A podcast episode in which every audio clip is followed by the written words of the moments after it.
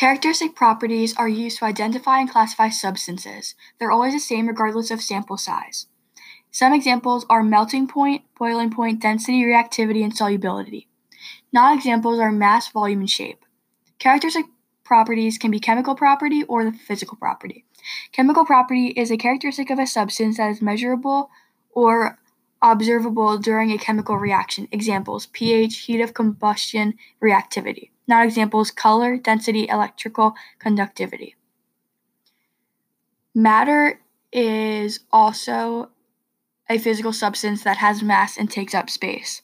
Some examples of matter are elements, compounds, mi- mixtures, a pencil, a computer, air. Not examples are light, radio waves, time, ideas.